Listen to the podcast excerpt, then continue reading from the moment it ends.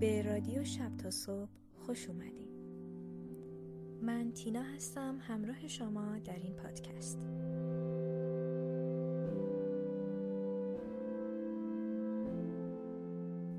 احتمالا صدای من رو حوالی نیمه شب میشنوید.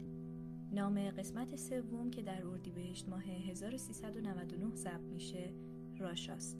و همراه دوستانم سفری خواهیم داشت به روسیه.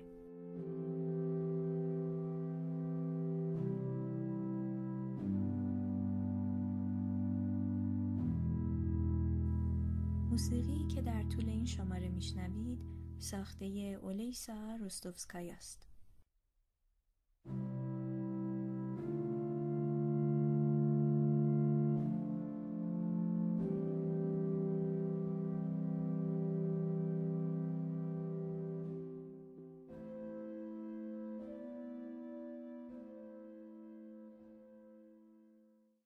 هر ساله در خورداد و تیر ماه پدیده شبهای سفید در سن پترزبورگ اتفاق میافته.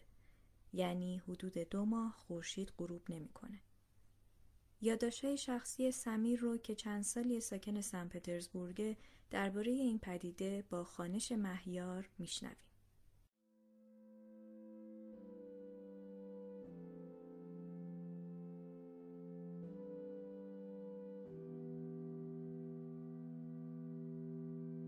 20 جوان ساعت 22 و 25 دقیقه به وقت پترزبورگ. یادداشت شخصی. درست لحظه ای که خورشید آخرین شراره های خود را در شمال غرب افق پنهان می کند نوید فرارسیدن شب زمزمه می شود 21 جوان ساعت یک به وقت پترزبورگ. در میانه این پنج ساعت و نه دقیقه و سی و یک ثانیه گرگومیش. یادداشت شخصی. شبی رنگ باخته که هنوز بر یکی از گونه هایش جای قرمزی غروب قبل و دیگری در آستانی سرخی سیلی سحر بعد است تنها نوک انگشتانش را به رنگ کدر گرگومیش میرساند. 21 جوان ساعت سه و سی و پنج دقیقه به وقت پترزبورگ یادداشت شخصی خورشید در کشاکش تلاش برای خودنمایی با طلوع اولین شراره از شمال غرب شب را در هم می و این طفل نوپا ناکام از حتی کشف لاجورد پای خود را از محفل آسمان کوتاه می کند. 21 جوان ساعت 13 به وقت پترزبورگ در میانه این 18 ساعت و 50 دقیقه و 29 ثانیه خورشید در سرسو. یادداشت شخصی.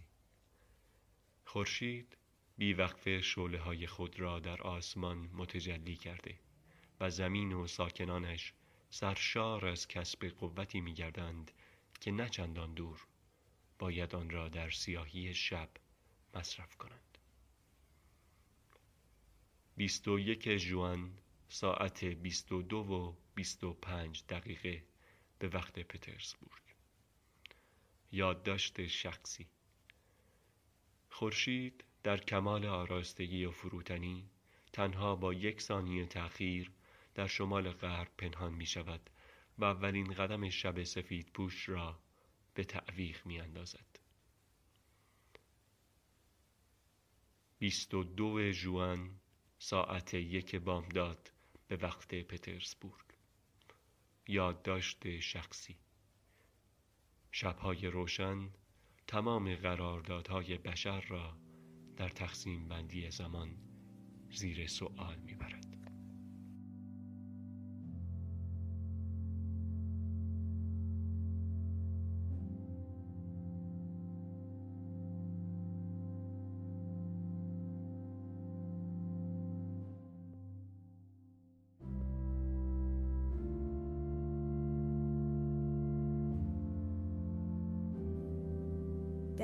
1889 سال تولد من چارلی چاپلین به دنیا آمد کتاب سونات کرتزر تولستوی منتشر شد. برج ایفل ساخته شد و هیتلر به دنیا آمد. در تابستان آن سال فرانسویان صدومین سالگرد به آتش کشیدن باستیل را جشن گرفتند و در شب تولد من 22 ژوئن جشن چله تابستان برگزار می شود. شعر کوتاهی از آنا آخماتووا رو با خانش محسن میشنویم.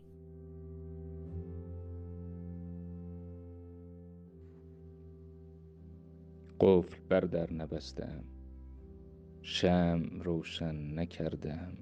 و تو میدانی خسته تر از آنم که به خواب فکر کنم. دشت ها را تماشا می کنم که در تش تیره شامگاهی شب می شوند. من مست صدای تو هم صدای تو که در اینجا پژواک مییابد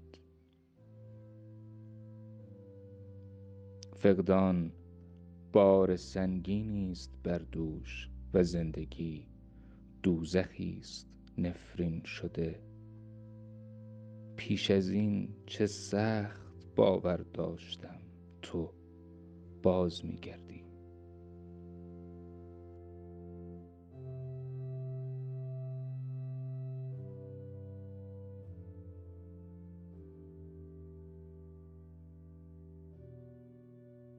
در هر شماره از پادکست شب تا صبح سعی می‌کنم که کمی هم در مورد خودم صحبت بکنم.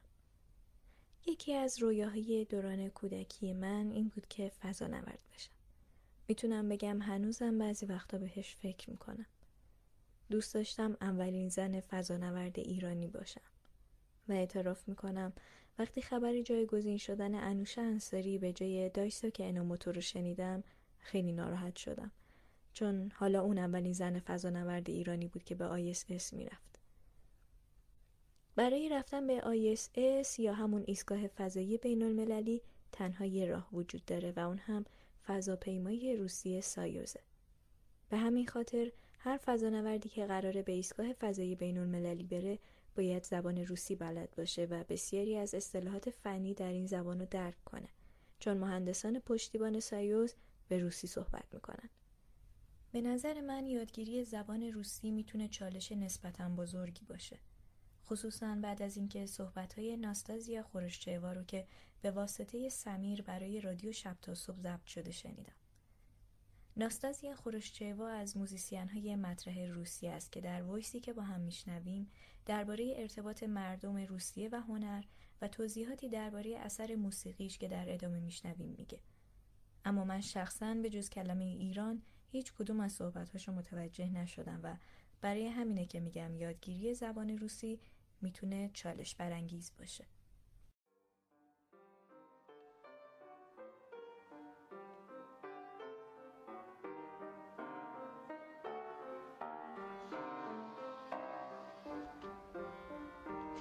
Здравствуйте, рада приветствовать радиослушателей, всех, кто меня слышит, и Иран. Вообще связи с Ираном — это очень важная вещь для не только для России, но и конкретно для класса Сергея Михайловича Слонимского, в котором я училась такие музыкальные, философские, эстетические связи с Ираном. Поэтому я очень рада записывать это обращение. Я хотела представить свое сочинение «Русские тупики» для фортепиано и рассказать о трех важных понятиях для русского человека в связи с искусством, которые здесь используются. Первое понятие — это русская пустота, это ощущение одновременно такой опустошенности и красоты от созерцания природы и вообще, в принципе, созерцания русской действительности, такая русская меланхолия. Второе — это русская широта, это уже непосредственно ощущение бескрайности, безграничности природы и одновременно и такого э, психологического ландшафта русского человека, наверное, так. И русская эйфория, так скажем, это уже экстаз, который, в который человек приходит от э, соединения русской пустоты и русской широты. Вот на этих трех волнах и нужно слушать русские тупики. А, всем привет и рада общению. Спасибо.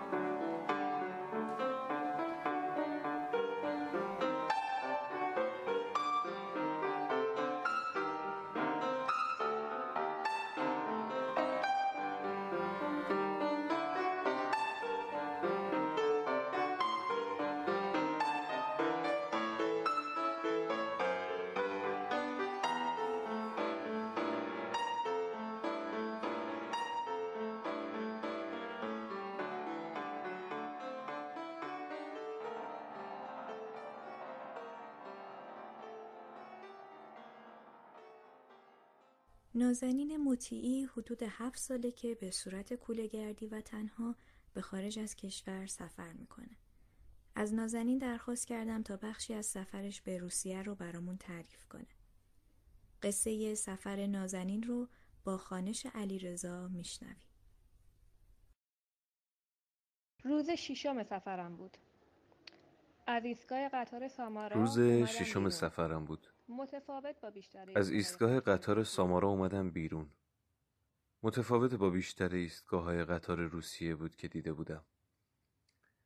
یه بنای مدرن با نمایی شیشه‌ای و تقریبا شبیه آسمون خراش. سامارا از اون شهرهاییه که دوست داری توش قدم بزنی. خیابونای پهن، ساختمونای رنگارنگ نچندان بلند که هنوزم از لابلاش می‌تونی آسمون رو ببینی. قدم زنان رفتم به سمت ولگا تا اینکه لاجوردی ولگا رو توی انتهای خیابون دیدم. درخشش آفتاب توی آب زلال و شفافش طوری بود که انگار یکی داره اکلیل میپاچه تو آب. رفتم اسکله تا بلیت بگیرم برای گشت روی ولگا. قایق هم قسمت سرپوشیده داشت همین که می‌تونستی روی عرشه بشینی. رفتم رو عرشه. نشستم رو نیمکت و تکیه دادم و گذاشتم منظره منو با خودش ببره. ولگای لاجوردی. جنگلایی که انگار تمومی نداره و آسمون آبی با لکه ابرهای پفکی. بیخود نیست که نقاشای روس استاد منظره بودن. تو مسیر از کنار ژیگولی هم رد شدیم. یه کوه کم ارتفاع که تو زمینای مسطح اطراف خود نمایی می‌کنه. شوروی ماشینی تولید شد که به افتخار این کوه نامگذاری شده. ژیگولی. منتها چون این لغت معنی خوشایندی تو دنیای غرب نداره اسم ماشین رو عوض کردن و گذاشتن اورال. اورال رشته کوهیه که روسیه رو به دو قسمت اروپایی و آسیایی تقسیم می‌کنه و به زودی با همین قطار ترانسیبری از کنارش رد میشم. رو سطح خاکستری ژیگولی یه لکه بزرگ سفید رنگ بود مثل یه زخم. داشتن از کوه بهره برداری می‌کردن. خوشبختانه حالا حالاها تو ادامه سفرم با ولگا یا شاخهاش هم مسیرم. پس رفتم تا یه خورده تاریخ سیر کنم.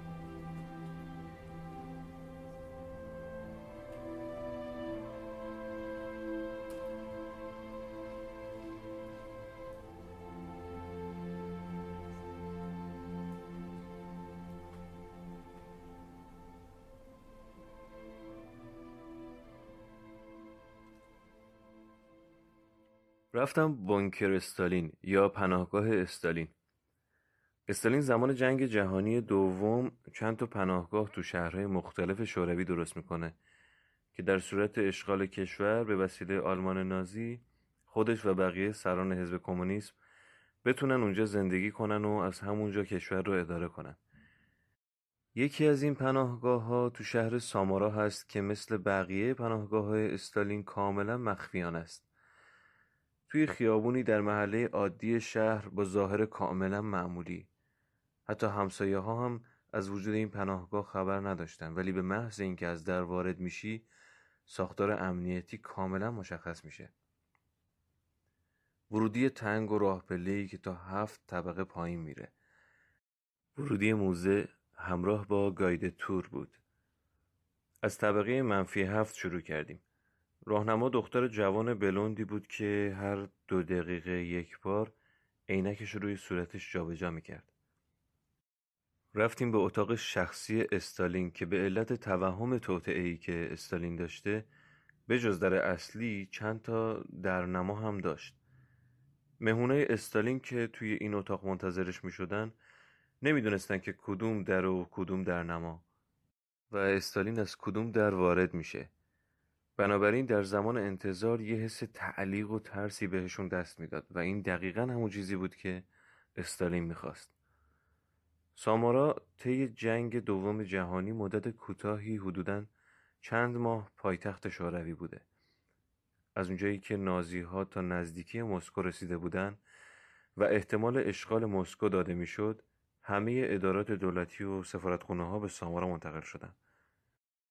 به اتاقی رفتیم که عکس سفارتخونه ها در دوران کوتاه پایتختی سامارا به دیواراش نصب شده بود. سفارت ایران هم جزوش بود. البته نازی ها هرگز موفق نشدن که مسکو را اشغال کنند.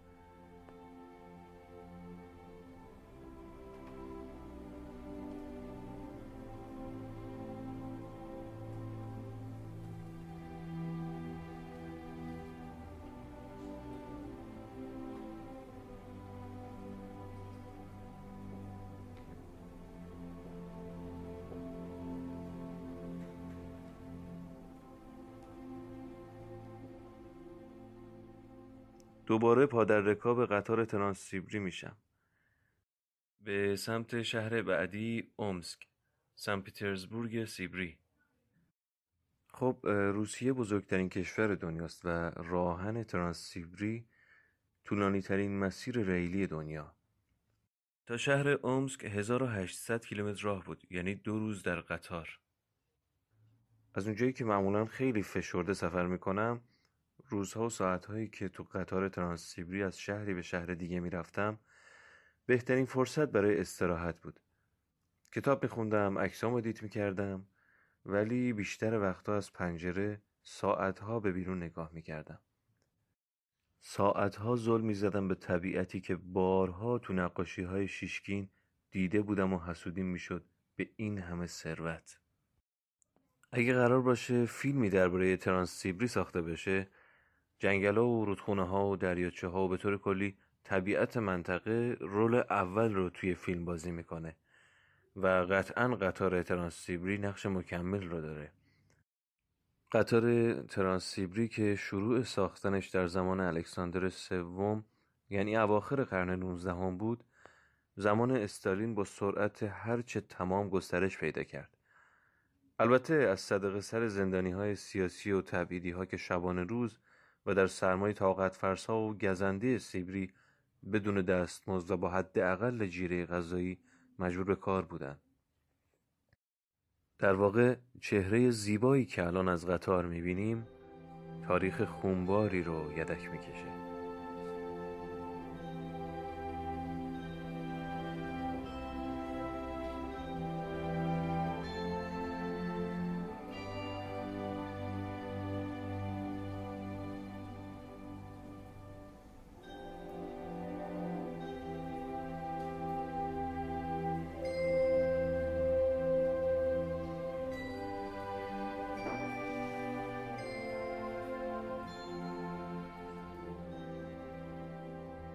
قطار کلاس های مختلف داره. از لاکچری و شیک و درجه گرفته تا کوپه های معمولی و ارزونتر.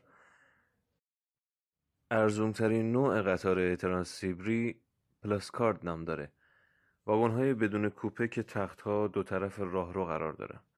برای مسیر سامارا به اومسک بلیت کوپه گرفتم. هم کوپه ای هم یه زن و شوهر مسلمون تاتار اهل کازان بودن.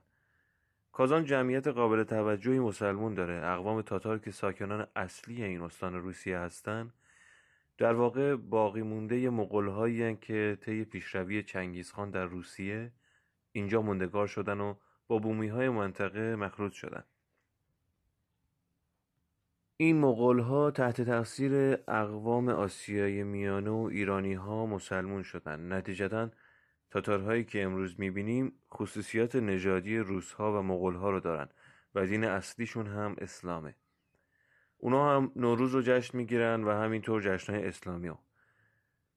معمور واگن مرد مسن خوشمشربی بود. از اون روسای پرحرف مهربون. ازم پرسید پول ایران رو داری؟ یادگاری بهم به بدی؟ ته کولم یه اسکناس پیدا کردم و بهش دادم. کلی ذوق کرد.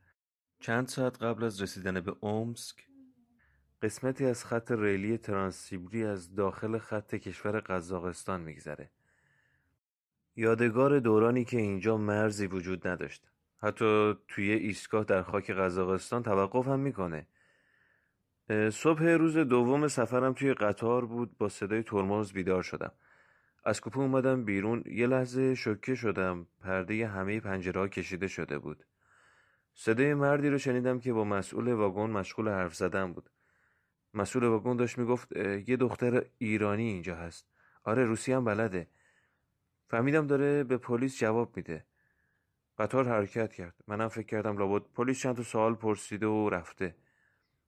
از پنجره مشغول فیلم برداری از ایستگاه جدا افتاده توی قزاقستان بودم که همون موقع پلیس جوانی نزدیکم شد. معمور واگن هم پشت سرش کمی نگران و در عین حال خندون پلیس در حالی که سعی می‌کرد خندش رو پشت صورتی به ظاهر سرد و بیروح پنهان کنه ازم پرسید قشنگه؟ گفتم آره. گفت ولی فیلم برداری ممنوعه. گفتم خب دیگه فیلم نمی‌گیرم. بدون اینکه ازم بخواد فیلم رو پاک کنم یا حداقل نشونش بدم پاسپورتم ازم خواست. همچنان با خنده که زورکی قایمش کرده بود. پاسپورتم رو بهش دادم. مأمور واگن با خنده و شوخی گفت جاسوس که نیست هست؟ بعد از نگاهی به ویزام پاسپورتم رو پس داد و رفت.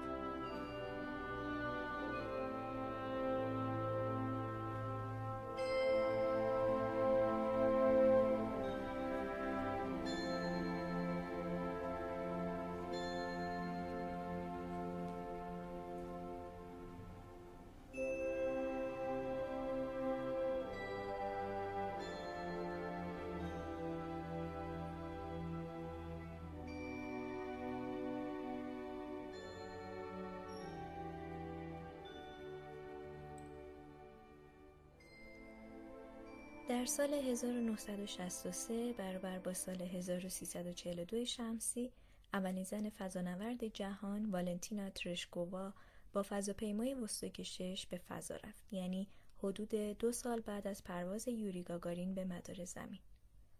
باید بگم این تشابه اسمی من یعنی تینا با والنتینا یکی از عواملی بود که رویای به فضا رفتن رو در من تقویت می‌کرد.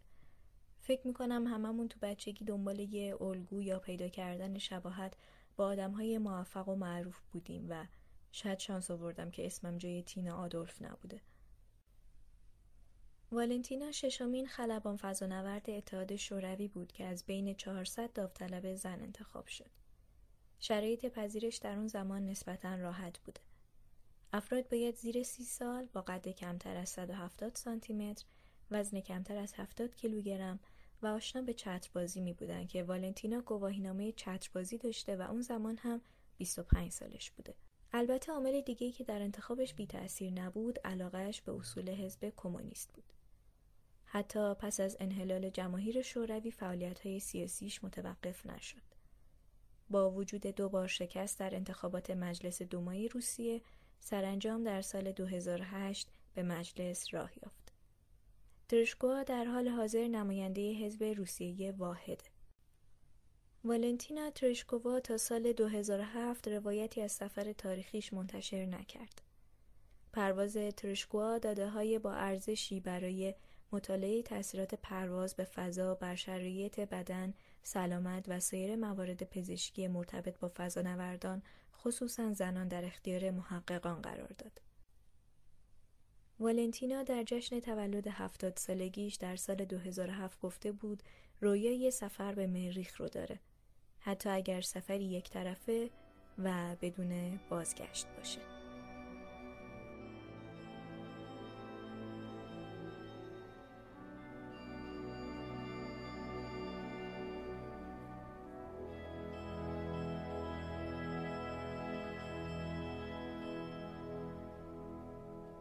در ادامه یک لالایی روسی رو با هم میشنویم و در این لحظه براتون خواب خوبی رو آرزو می‌کنم.